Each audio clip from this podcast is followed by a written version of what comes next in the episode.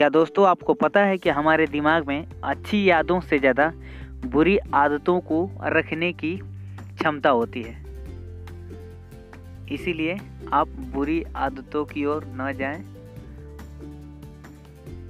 क्योंकि उससे लोग ज़्यादा अट्रैक्ट होते हैं।